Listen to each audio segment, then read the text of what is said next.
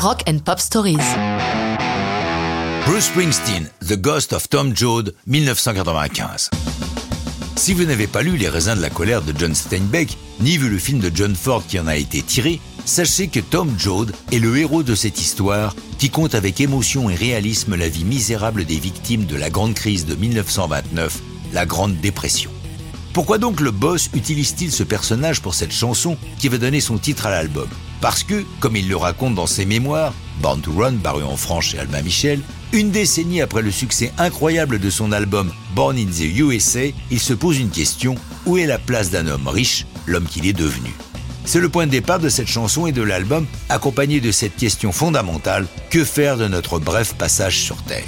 Il utilise le personnage de Tom Joad pour faire le parallèle entre les années 30 et les années 80-90, durant lesquelles le fossé s'est profondément creusé entre les riches et les pauvres, particulièrement aux États-Unis, qui ne connaissent pas les filets sociaux que nous avons en Europe.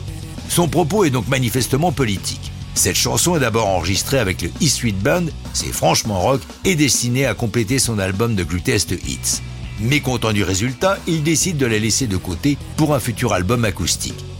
Ce sera même un album résolument minimaliste où les mots ont plus d'importance que les notes. Bruce est conscient que ce disque n'est pas très grand public, mais il est particulièrement fier des chansons qu'il le qu'il a tout enregistré quasiment seul dans son home studio de Los Angeles.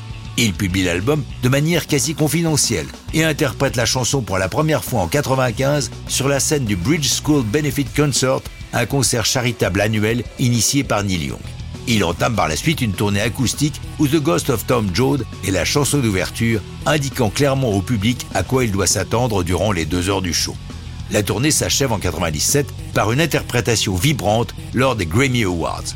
Plus surprenant, cette même année 97, Rage Against the Machine enregistre la chanson dans une version électrifiée et électrifiante, revenant sans le savoir aux origines de The Ghost of Tom Joad.